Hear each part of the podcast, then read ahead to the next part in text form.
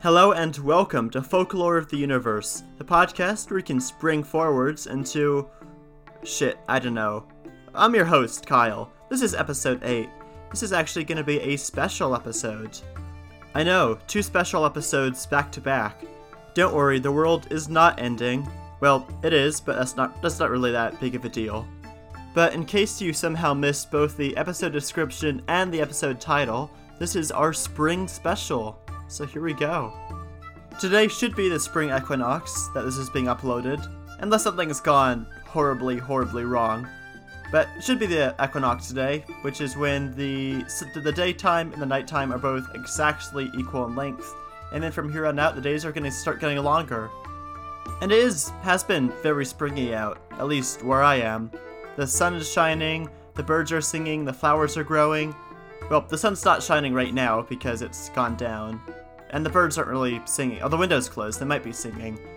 Uh, I don't think so. I don't see any birds out there though. I did see some flowers earlier today, so they are they are doing their thing. Um, the point is, is that spring is here and it's doing its thing. So we're gonna do a spring special because this is the astronomy important springtime now. So instead of a normal episode where we do specific stories, I'm just going to talk about general spring equinox traditions and customs and significances that revolve around it. So let's get started. Like I said before, the spring equinox is really important because that's when the day and the night are exactly equal. Now, what's nice about this is that it makes it easy to figure out when the equinox is just by observing the day and the night. So for ancient peoples, it was fairly easy to figure out what days were the equinoxes and what days were the solstices. And once you have those figured out, then it's pretty easy to get the entire year together and you've got a functioning calendar. That's why a lot of ancient structures are essentially calendars that pinpoint when the equinoxes and the solstices are. For example, Stonehenge in the UK is a giant calendar that marks down when the summer and winter solstice are. Or in Mexico at Chichen Itza, the main temple, the big iconic pyramid, on the equinoxes, the sun hits it so that there's this light effect, so that there's it looks like there's this shadow serpent crawling down the side of the pyramid. The pyramid itself is supposed to be the temple of Kukulkan, who is the Mayan feathered serpent god. Sort of like Quetzalcoatl in the Aztec pantheon. They're both these big winged serpents. And the belief is that on the equinoxes, he travels out of the temple, down the path, and dives into the sacred cenote. Cenotes are these big water filled sinkholes that are all around Yucatan. But the shadow effect reflects that, but it also marks down, again, the equinoxes, so it has this cultural and religious significance, but it also works as the calendar, which is quite nice. Now, you may be wondering what's the big deal with marking down the equinoxes? Why is this so important?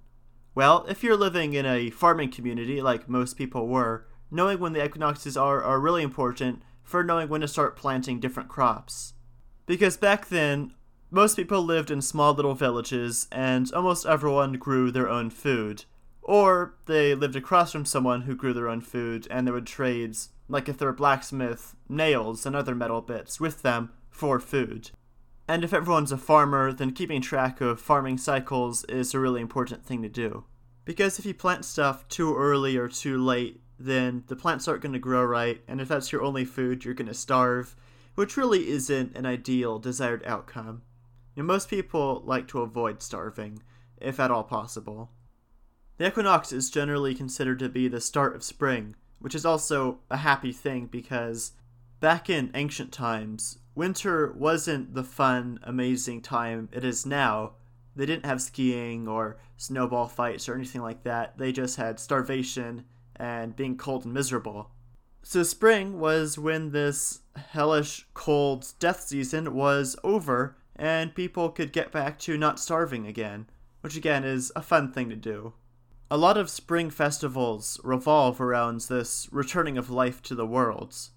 Which is another reason it's so popular, because while winter's nice, it can get a bit dreary after a while, so seeing all the flowers and bees and colors come back after that can be quite nice. Because of this rebirth and the returning of life to the world, a lot of spring festivals are often fertility festivals. They're to make sure that the crops grow well for that year, that animals have lots of babies, so you've got even more animals for livestock, also for human fertility, so that people have strong, healthy kids to help keep the population of the village going. And in fact, some of the oldest artifacts we found from even pre agrarian societies were fertility, or are thought to be fertility idols and tokens and symbols and things like that. So it is a very, very old series of traditions that go way back proper far to early early human times. One big symbol of spring that are used in a lot of springtime festivals are eggs. So it's not just an Easter thing, it is actually used in many different places. For example, China has big spring festivals revolving around eggs. And this has been done for a while too. Even ancient Egypt and Mesopotamia had egg related festivals. The big question here is why eggs? You know, it could be anything. It could be bacon, it could be pine cones. There's plenty of things out there. But eggs symbolize rebirth and renewal really well because if you think about it, it's this little round box with that could just turn into a chicken or whatever other you know other birds are available. And of course, you can also eat them, and they're very nutritious. So eggs are essentially life life in a box or life in a tin can. I mean, they're not really any; they're just eggs. So I don't. Hmm. Life in an egg. We'll just say that. Eggs are life in a little bundle of egg. The spring equinox has also become an important marker date for several religions. For example, in Judaism, Passover is celebrated on the first full moon after the spring equinox. And in Christianity, Easter is usually celebrated on the first Sunday after the first full moon after spring equinox. Passover is very much a spring uh, festival holiday. It's specifically mentioned to be a spring holiday. It celebrates the Exodus, the freeing of the Israelites from Egypt. But a big part of the traditional celebration way back when was the offering of the first harvests of barley. So there's this very strong connection to springtime and crops growing back. Again, we've got this idea of celebrating renewal and new life coming into the world. As for Easter, that celebrates Jesus coming back to life after being killed, which quite literally is renewal and rebirth. So you can see both these are very strongly tied to this new life coming back and renewal and all sorts of things like that, which is very springy. So both these holidays are fairly closely tied to spring, which is why they are tied to the spring equinox. Actually, I should probably be calling it the March equinox because it's only the spring equinox in half the world, the northern hemisphere. and the southern hemisphere, is the autumn equinox. So that is a bit, it's not quite the same there. But you know what? I'm so deep into it, I'm just going to keep going. I'm just going to keep calling it spring equinox, and you'll all know what I mean. So, here we go. A lot of calendars are also tied to this equinox. For example, the Persian calendar begins on this equinox, the Babylonian calendar used to begin on the first full moon after this equinox, and the Indian national calendar starts the day next to this equinox. Which honestly makes a lot of sense because I've got no goddamn clue why our calendar starts in the middle of winter. It makes no sense whatsoever. Starting at the start of spring make it just works. It's so much better. So, Julian calendar, get your shit together. Jesus Christ, just just fix it. Okay, that was a bit of a rant, ramble. This whole thing's been a ramble. That was more ranty. Uh, back to back to the topic on hand. Another celebration tied with the spring equinox is a Norse one, and it's called. Okay, I'm gonna butcher this name, but Dísablot, Dísablot, something like that. Whatever it's called, it's this ceremony holiday that's designed to worship and pay respects to the female spirits and deities to ensure a good harvest. So, once again, we've got this idea of fertility and renewal and making stuff grow and live good. And really, that's what all these ceremonies around the spring equinox are. They're all about this renewal and harvest things. So, you know what? I'm not. I'm not going to go through every single goddamn one. I think you guys have gotten the picture by now.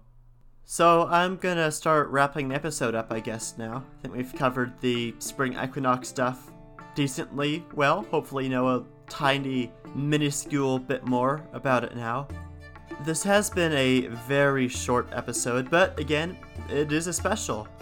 So, that's how it goes. I think specials are normally supposed to be longer than regular episodes, but this is a special special where it's shorter instead.